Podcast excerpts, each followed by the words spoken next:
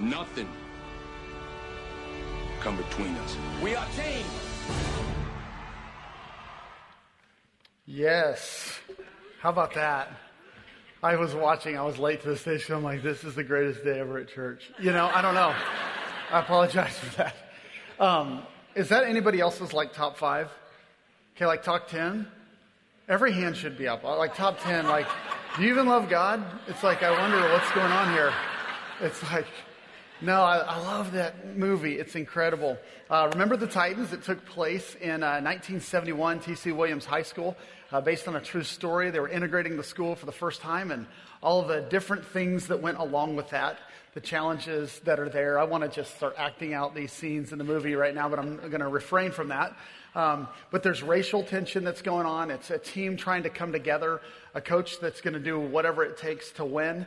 Uh, a couple of coaching staffs come together, and then we see a community uh, that's dealing uh, with some challenges because this team, as they gather together, they go to a boot camp, they get some time away, but then they come back in, and the world around them has yet to change. And so I think there's a lot of tie ins that we can really relate to uh, when it comes to uh, dealing with challenges. This movie points to a deeper truth and a deeper point. This diversity that a team that works together to accomplish something that's greater than themselves is something that we've lived, seen, and repeated over and over here at Rock Harbor. Uh, this team that we get to be a part of, and some of you may be new here. I talked to somebody just a few minutes ago in the lobby. They've been five times. They were eating a hot dog. They were happy. I was happy. I wanted to eat three, and I thought I don't want to burp the whole time. Okay, while I'm up there. Not that I would. I don't do that kind of thing, but I'm, you know, it was tempting, and so but they said they've been here five times. And just I want to share a little bit because I know we have a lot of people that are new. But this team uh, that has assembled six years ago, Rock Harbor uh, launched, and we weren't quite aware or you know prepared for what God was going to do in the multiplication of people. But it comes down to um, really being dedicated to Him. It's His work that He's done. Um, he's our head coach. He leads us. He directs us. He guides us. Um, he organizes. He's a general manager. He organizes people. We each have different gifts. And uh, we've seen now we have six services. There's actually a couple going on right now as we speak at our hub. Can we just say, What up, hub? On three, one, two, three. What up, hub? Yeah. um, but it's great to, to be able to see that. Many people attending a service and serving at one. You look around, you see people with shirts on that reflect the ministry they're part of or a lanyard. Uh, there's always an opportunity to get involved, and we've seen um, so many people do that. And so we're grateful for the team that God has put together, this sacrificial heart, saying it's not about me. We want to see people come into a relationship with Jesus, people saying, I'm going to come early or I'm going to stay late and go to a late service to create space for people. I'll go to another venue and, and be part of the hub venue. And it's just the heart uh, that we want to have as a team. This is a sacrificial heart. Um, but this is what we're called to do, just like this team, is to put aside the things that we would like in order for the betterance of the team. And that's what we're to do as Christians. You know, it's our church, it's the church's responsibility, not this church, but the church that Jesus began as followers of Jesus to put aside political differences, social differences under one commonality that we've been created in Christ Jesus and that we are his prized creation. Uh, we're going to be in 2 Corinthians 5 today. So if you have your phones or Bibles you'd like to turn there, also in the program when you came in, there's some, some notes that go along. The 2 uh, Corinthians 5, it really illustrates that Jesus is for everyone. He desires that none would perish, no, not one, that we would all come into repentance. And so in 2 Corinthians 5:17 it says, "Therefore if anyone, that means anyone, is in Christ, he's a new creation. The old's passed away, behold the new has come." All this is from God, who through Christ reconciled us to himself and gave us this ministry of reconciliation. So all of this is from God. That is, in Christ God, who was reconciling the world to himself, not counting their trespasses against them, not counting our sins against us, because he paid for those. He entrusted us, he trusted, that's teamwork right there. You got to trust one another with this message of reconciliation. He's given us this message of what it means to be free in Him. He's given us this message of salvation. He's given us this message of hope. And just like any team, you know, you have the coach that calls in the play from the sideline. And what does the QB do, right? He gets the play, he goes to the huddle. He gets out his play band and he says, point number one, play number one. United we stand, divided we fall. United we stand, divided we fall. Ready? Break. Okay, no one did it. Okay, let's do this again. Everyone, when I say ready, break, we all hit it. Okay. United we stand, divided we fall. Okay, united we stand, divided we fall. On one. Ready? Break. Nice.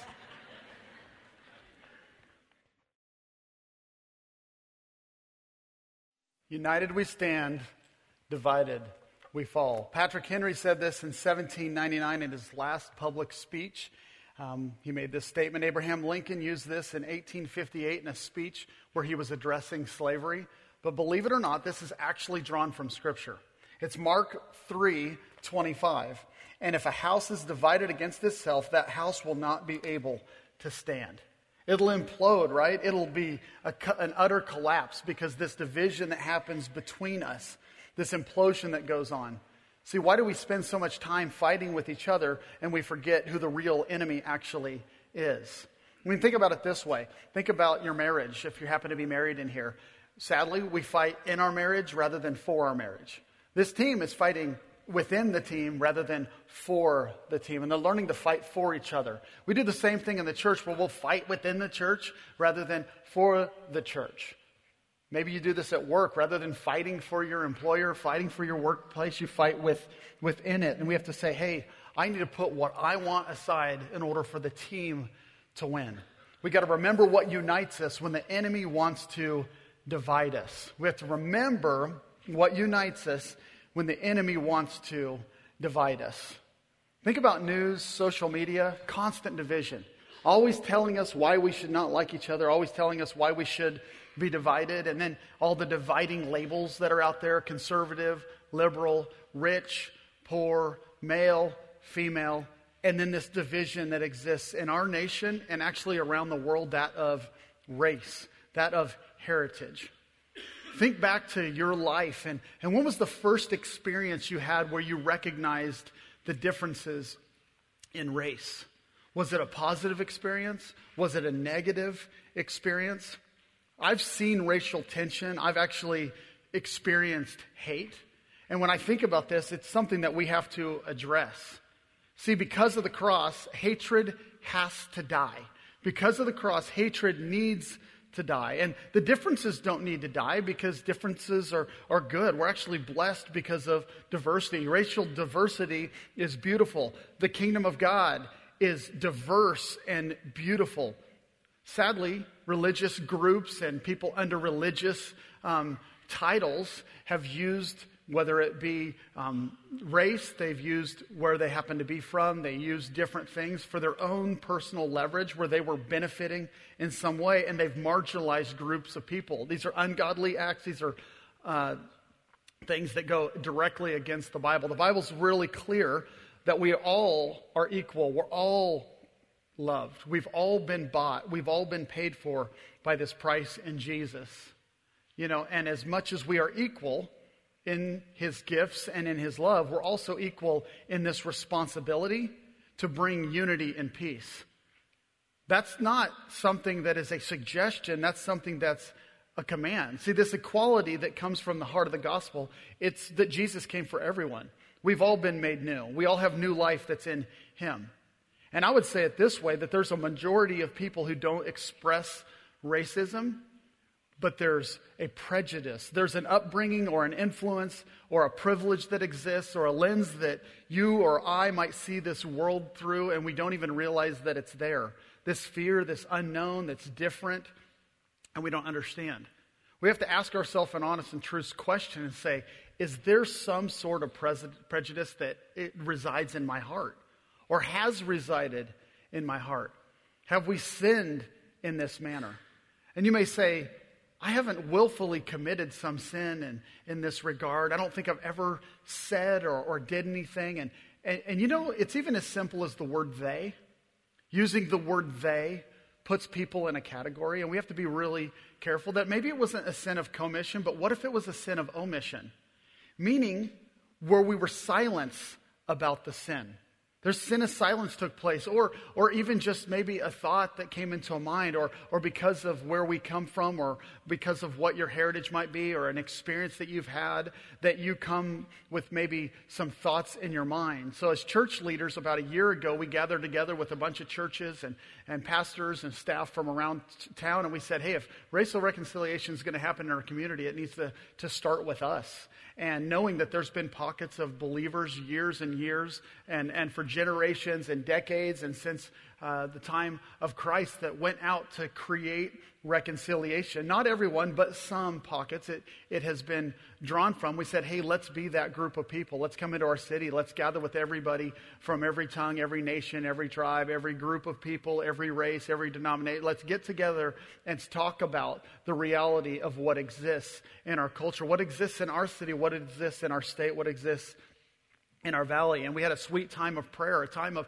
talking, a time of confession, a time of awareness, a time of just love and communication with one another. And actually, a time of confession. Saying, I didn't realize the privilege that I have. I didn't realize maybe what you've been through. I don't realize how this felt when this took place in our community. See, this racial reconciliation that we're called upon, it's actually baked into the mission of the church. I mean, when you look at what Jesus did and what he shared with his followers, even in Acts 1 8, he says that we would go and we would be witnesses to where? To Jerusalem, Judea, Samaria, and to the ends of the world. He's saying, don't keep the message of me here. Let's send it forth. Let's send it out. Let's not get in the way of it. Let's let, let's let people come to find out and follow me. See, this group of Samaritans, they were of mixed race. This uttermost parts, as some versions say, the ends of the earth or were unknown groups of people. They weren't just Jewish. See, when we look at the gospel and we look at God came and he had God's chosen, or God, God chosen people, and Jesus was to come. This was the children, children of Israel, and they were, they were set apart for God. When then Jesus came, it was, it was like, hey, Jews, Gentiles, Greeks, anyone come to faith. Come and, and, and, and you too can have this life that comes because Jesus has come. So, what began with the Jews was then spreading to the Greeks and spreading around, and this gospel was being sent forth. That if we look at Christianity, what began in the Middle East then moved to Northern Europe and it found its way here to America, to us. And it's finding its way all around the world. When you look in the program today, you see this list of things, of, of different ministries we partner with, and you can see how we're planting churches in our city. We're trying to plant 100 churches in the next 15 years to meet the needs of a growing and, and, and uh, significantly growing a community, and we don't have enough churches. We want to see the gospel spread. You can see on that piece of paper how we're planting in our state, we're planting in our nation, and we're planting around the world. It's our heart to say, hey, it's not just for this group of people, like I got the gospel and, and I'm good. See, Christianity is different than what I would say the religions that exist in this world. See, Christianity is a relationship with God, it's not a religion. But you see, religions generally, from wherever that religion began, is where the main population that followed that religion are from. But you look at Christianity, it didn't stay in the Middle East, it didn't stay right there in Israel. It spread and it went out. It's a message for all to be given. If we're going to be more like Jesus, and what do we do uh, when the world wants to w- remind us why we shouldn't be alone? We got to look at the words of Christ, and we got to look even at the letters of Paul. Paul in Galatians 3 says, For in Christ Jesus you are sons of God through faith. For as many of you are baptized into Christ, you've put on Christ. For there's not a Jew nor a Greek, there's neither a slave nor free, there's no male nor female, for you are all one in Christ. See, this says that strangers can become friends and friends can become family because we're one in Jesus Christ. And everyone deserves a seat at the table. Every voice, every tongue, every language, every nation present at this table. For that's what heaven's going to look like. And guess what? That's what the church needs to look like. But we've forgotten who the real enemy actually is.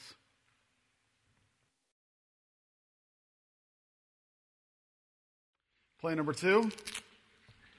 We're on the same team. We're on the same team. Ready? Break. Okay, that was better second half. We're a second half team. Um, We gotta, we gotta know our opponent, right? We gotta know whose team we're on, because what Satan wants to do, he wants us to fight with each other rather than against him. See, if he can get us to battle with each other, then we won't be aligning our forces, we won't be aligning our efforts, we won't be aligning our skill set, or the power of the Holy Spirit alive and active in us rather than just you against him. We have to remember who the real enemy is, and we misplace who our opponent is. See, 1 John 2 says, But whoever hates his brother is in the darkness and walks in the darkness, and does not know where he's going because the darkness has blinded his eyes. To be blind. So much darkness, so much hate, so much anger, so much discouragement, so much competition. We don't have conversations with people. We don't have healthy conversations about race. We don't have healthy conversations because we just don't know what we should say or what we shouldn't say. We don't have healthy conversations with a family member that maybe it's got a little bit awkward or challenging, and so we just say, I'm just not going to go there, and we let the tensions continue to be there. And before long, you don't even know why you're mad, or when you finally do talk, it's from something 12 years ago that you're like, I don't even remember that. And there's been this seed of bitterness that's happened, and we forget that we're on this same team, and this distance comes in, and it begins to demonize. This lack of proximity with this person or this, these people or this group of people, it can be polarizing. See, human nature wants us to believe the worst, wants us to talk about people rather than talk to people. But there's unity that comes in a conversation. There's unity. Coach is saying, hey, I want you to get together. You're going to talk with somebody who's not your roommate. You're going to get together with someone. You're going to have a conversation with them. See, this communication we get to have, it brings clarity. It brings clarity to who we are. We're to go to a person, the Bible says in Matthew 18, have a conversation rather than making assumptions. And I won't go into the definition of assumption, but it's a bad word, and we do it a lot, okay? Not, I'll say hind parts, okay? You make hind part out of you and me, okay? Is what it is. That's what they say in the movie.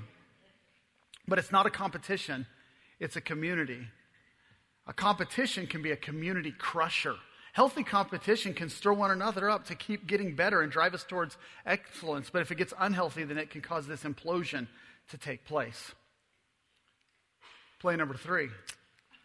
The name on the front of the jersey is more important than the name on the back. I said the name on the front of the jersey is more important than the name on the back. Ready?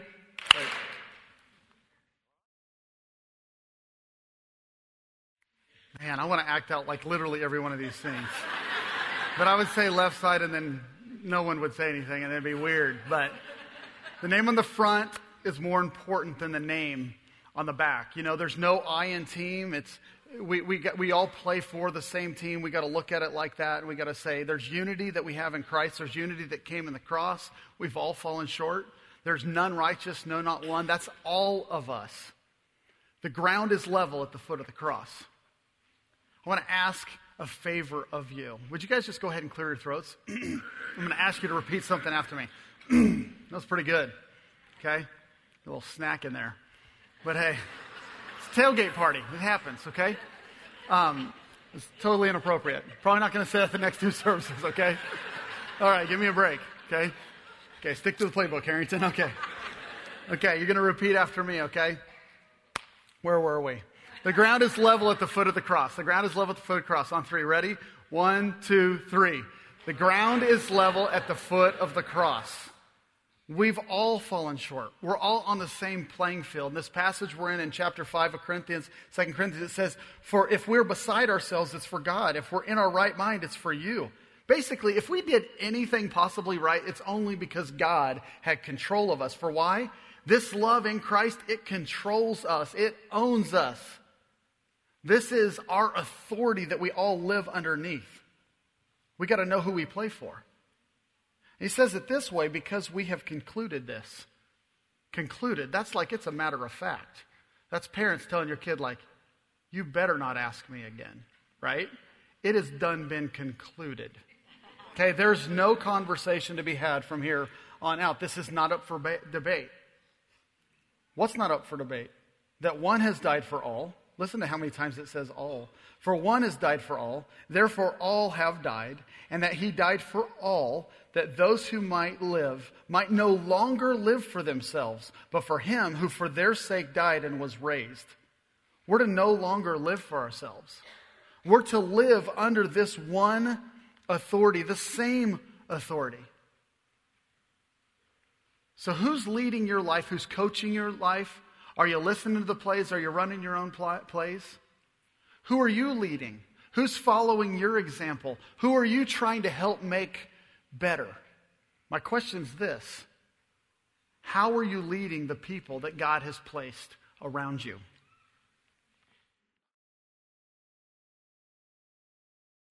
Play number four attitude reflects leadership. I said attitude reflects leadership. Ready? Great. It's hard. It's hard because we just want to give account for ourselves and we have all been impacted by something and should I be the one to start change? Should I be the one to live differently?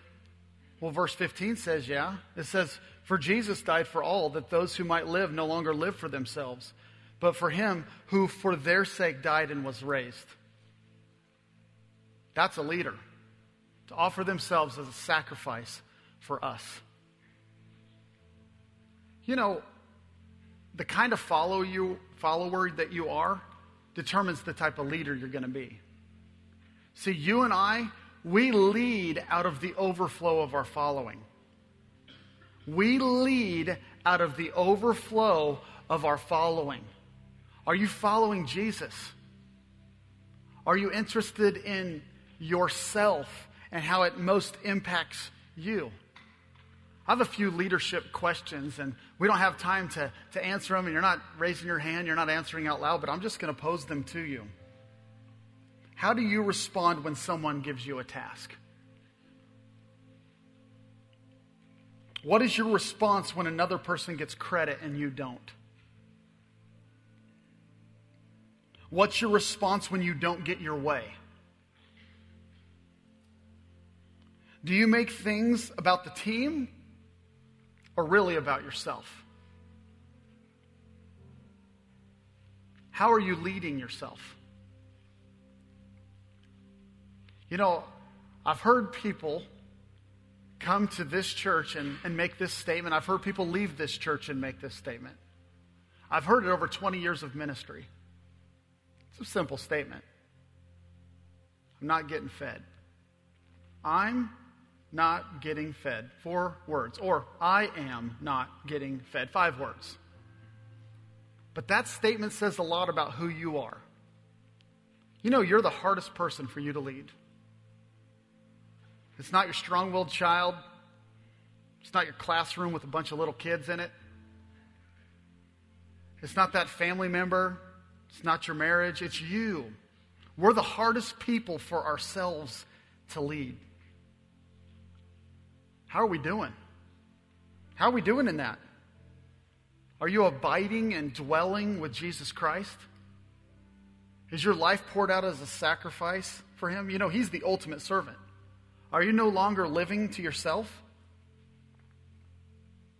It's play number five. You know, in order to win, we got to learn to lose. We got to learn from our mistakes.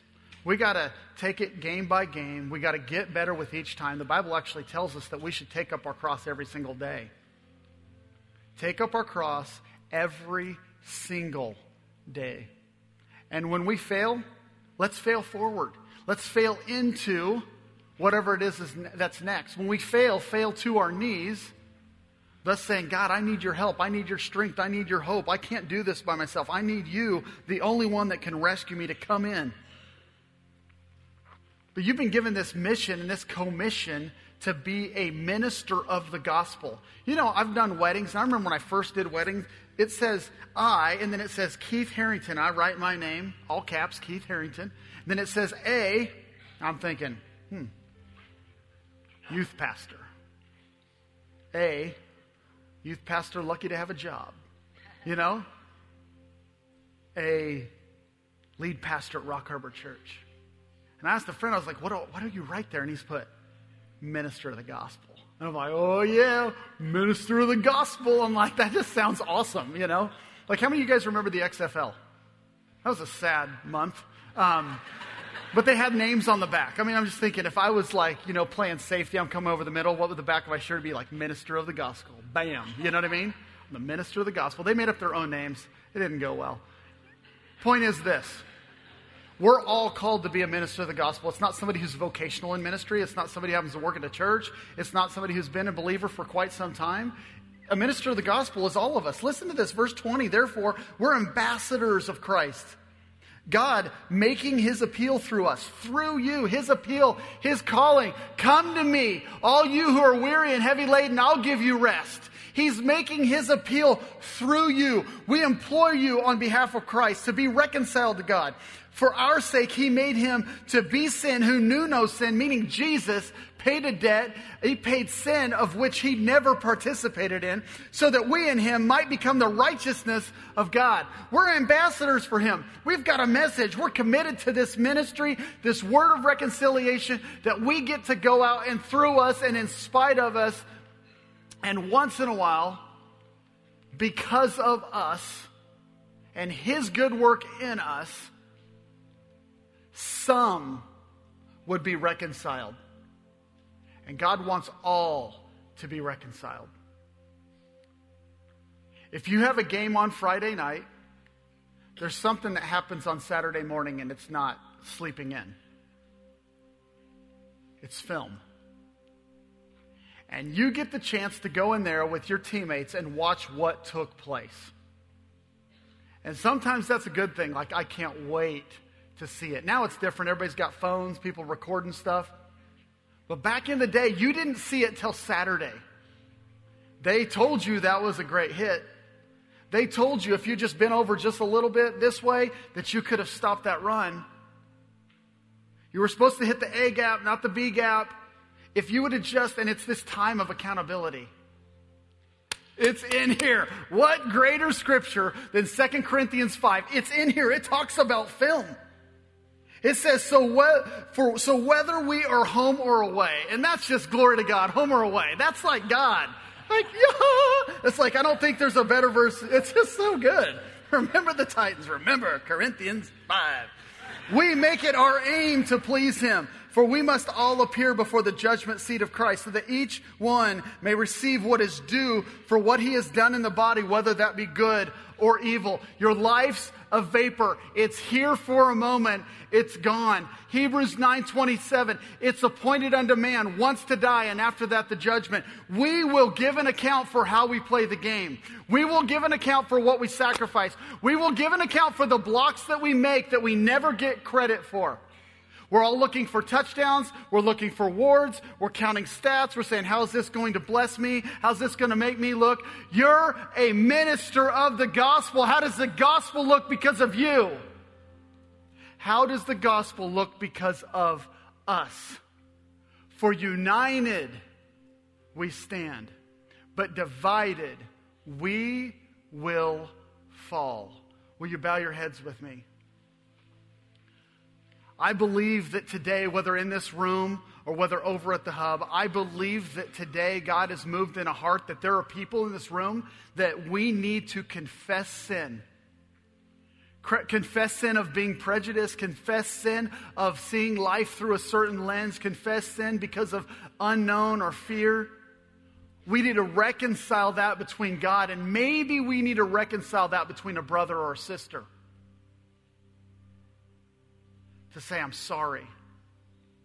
You and I, many of us, we need to recognize the privilege that we've been afforded simply because of the social place that we were born, because of the place we were born, whether rich or poor, whether the gender that we were born. You know what? There's something that we need to say, God, thank you.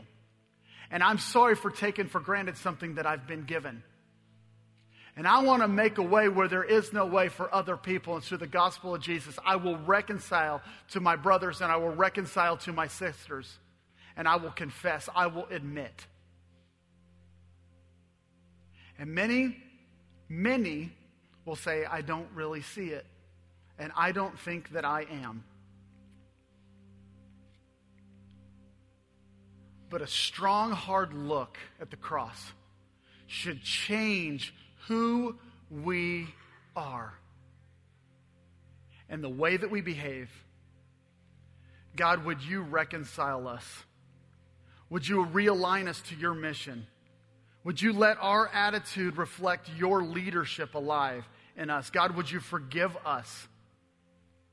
God, would you help us to see the world through your lens? Would you unite us when the world is trying to divide us? Would you unite us through the cross?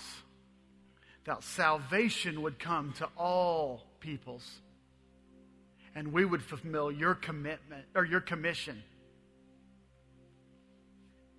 to love and lead, to be gracious and kind, and to pay the ultimate sacrifice and put our life aside so that your light and your life could flow. For it's in your name we pray. Amen.